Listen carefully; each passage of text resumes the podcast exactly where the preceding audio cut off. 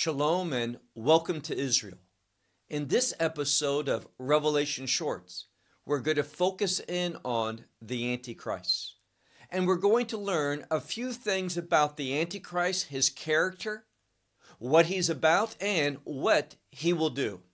Now, the first thing we need to remember that in the last days, there's going to be two beasts according to Daniel chapter 8. The first one is called the ram. It is going to be out of what's known as Paras Umidai. This is the old Persian and Medes. Today it centers around Iran. And there's going to be a coalition of, of nations that form this empire. This empire, known as the Ram, is going to cause great havoc and problems and instability in the world. It's going to bring about a sense of hopelessness and despair. But what's going to happen? There's going to be another beast that rises up. This one, the scripture tells us, is going to be out of Europe. And this beast is called the goat. And it is going to destroy the ram, bring it to subjection, and rule over the world. And people initially, and I want to emphasize that, people initially are going to be very pleased about the goat. But here's what you need to understand it is going to be out of the goat, this empire that is going to originate in Europe.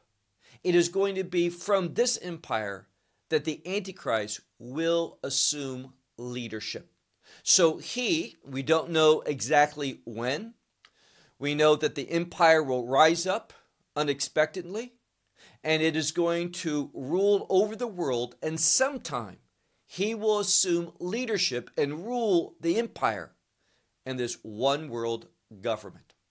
Now, in speaking about that final beast, what Daniel calls the goat, we know from the book of Revelation that there's going to be a harlot and the harlot sits on the beast. What does that mean? Well, the harlot represents idolatry, a spirit of idolatry. That is a spirit of selfishness, a spirit of pride, when one will want to justify his own sinful behavior. Everyone will want to do what is right in his own eyes and make the religion to be according to his desires, what pleases him. This is the harlot. And the harlot sits upon the beast, meaning this type of thinking is going to be dominant in the world. And it's going to be embraced and accepted by the beast, this one world government, this evil empire, but it's going to be embraced for a moment. Why do I say that?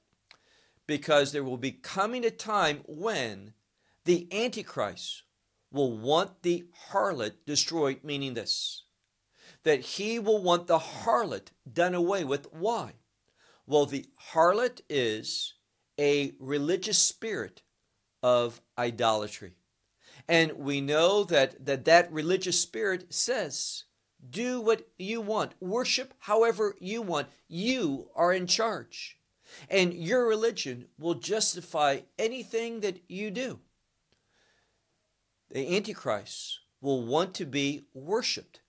We know that the Antichrist is connected to a satanic spirit of pride. And therefore, after he feels secure in his leadership position, he will want the harlot destroyed, meaning he will make it so that one must worship him. We'll talk more about that in a moment. Let's move on to the next point, and that is this. The Antichrist, by that term, is mentioned in 1 John. And we see that in 1 John, the spirit of the Antichrist is going to be one that denies the divinity of Messiah Yeshua. That is, the Antichrist spirit will not accept that Messiah is the Son of God, the divine Son of God. He will reject that, so the spirit of the Antichrist denies the divinity of Messiah and therefore denies the Trinity. What else do we know about the Antichrist? He is the man of lawlessness. So he is going to be opposed to the law of God, the commandments of God. He will be anti Torah. And what is the primary message of the Torah? You ought to know this because it's foundational in the scripture. Messiah taught that. When Messiah was asked, What is the greatest of all the commandments? He says, Love the Lord your God with all your heart, with all your, your mind, and with all your strength. So your heart, mind, soul, and strength. Now, that is to put God first. And he says the second commandment is like it, which is to love your neighbor as yourself. So, in the first and the second commandments, which really characterize all the commandments, it's about love, loving God and loving your neighbor as yourself. And it's the rest of the commandments that teach us how to do just that. How to apply the instructions of God led by the Holy Spirit to our life, that we walk in love. So, the Antichrist, being the man of lawlessness, he's not going to be about love and, and denying oneself, blessing someone else. He is fully consumed with pride. Now, initially, after he assumes leadership of the beast, that, that one world government, that empire, he is going to do something. He knows how important that Israel is in God's plan. He knows that Israel has to be brought to faith for the purpose of God, and I'm speaking about the establishment of the kingdom of God, to take place. So, what will he do initially? He will do many seemingly good things for Israel, the nation, and the Jewish people at large. He is going to want to, to be a blessing to Israel, but it's for only one purpose to get Israel not to obey God. And we know something else. We know that he's going to be rejected by Israel. I'll come to that in a moment. The next thing that I'd like to share is this that he is going to do many miracles. The scriptures say, for example, in the book of Revelation, that he will make fire come down from heaven. He'll do many signs and wonders, and because he's empowered by Satan, Satan is the father of lies, he's about deception. All of these miracles that he will do is for the purpose of just that deceiving individuals. He also, that spirit of the Antichrist, that spirit of lawlessness, is always about lies, deceit, and a rejection of the truth. Now, what is going to be one of his chief events? Well, we know from a couple different places the book of Daniel, in Daniel chapter 9 and Daniel chapter 11, it speaks about an event called the abomination of desolation. This is when, and we see it, Messiah mentions it in the book of Matthew, chapter 24, and verse 15, and Paul mentions it and, and clarifies what it is in Second Thessalonians in chapter 2. There, Paul says, this man of lawlessness, this son of perdition, we'll talk more about that as we conclude this, this short video in a moment. It tells us that the Antichrist, he is going to want to present himself as God. That's that satanic spirit. We know from the book of Isaiah that, that Satan wants to set his throne over the throne of God. He wants to be supreme. He wants to be worshiped. He wants to be God. He's not. He's a deceiver. He's a liar. So this this antichrist, he is going to go into the holy of holies where the presence of God, Shechinat Hashem in Hebrew, the dwelling presence of God, the glorious presence of God, was between the two kruvim, the two cherubim, upon the, the mercy seat on the Ark of the Covenant in the Holy of Holies. He's going to go there and sit just like the presence of God was there.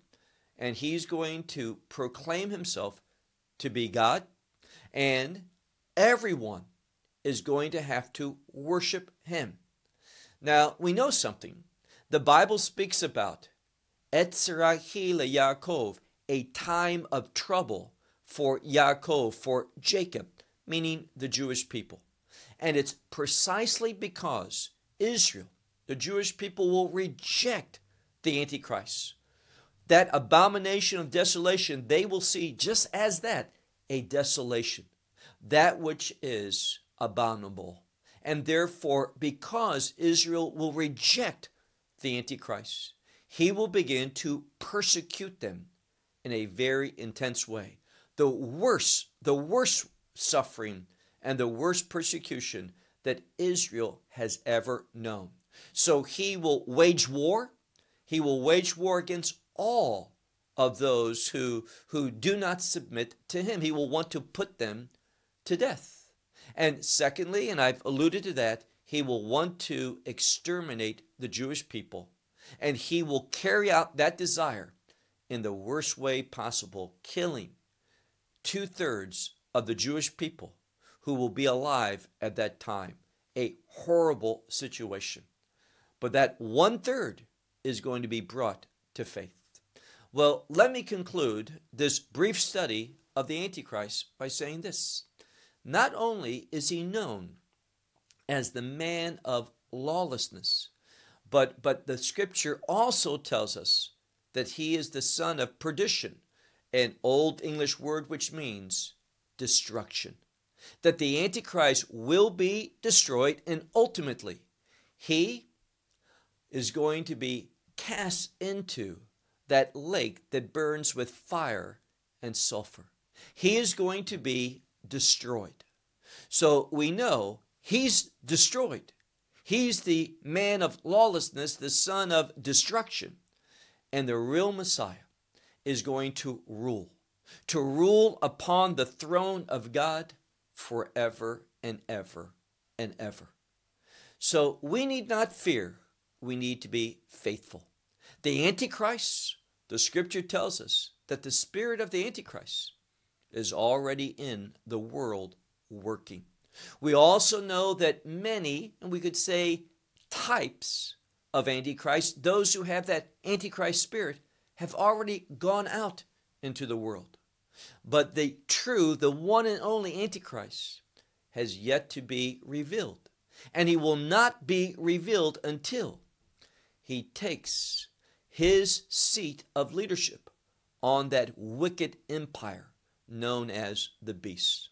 So I hope this short study may clarify a few points concerning the Antichrist, that we would be aware of who he is, what he's like, what he's going to do, and what his end will be.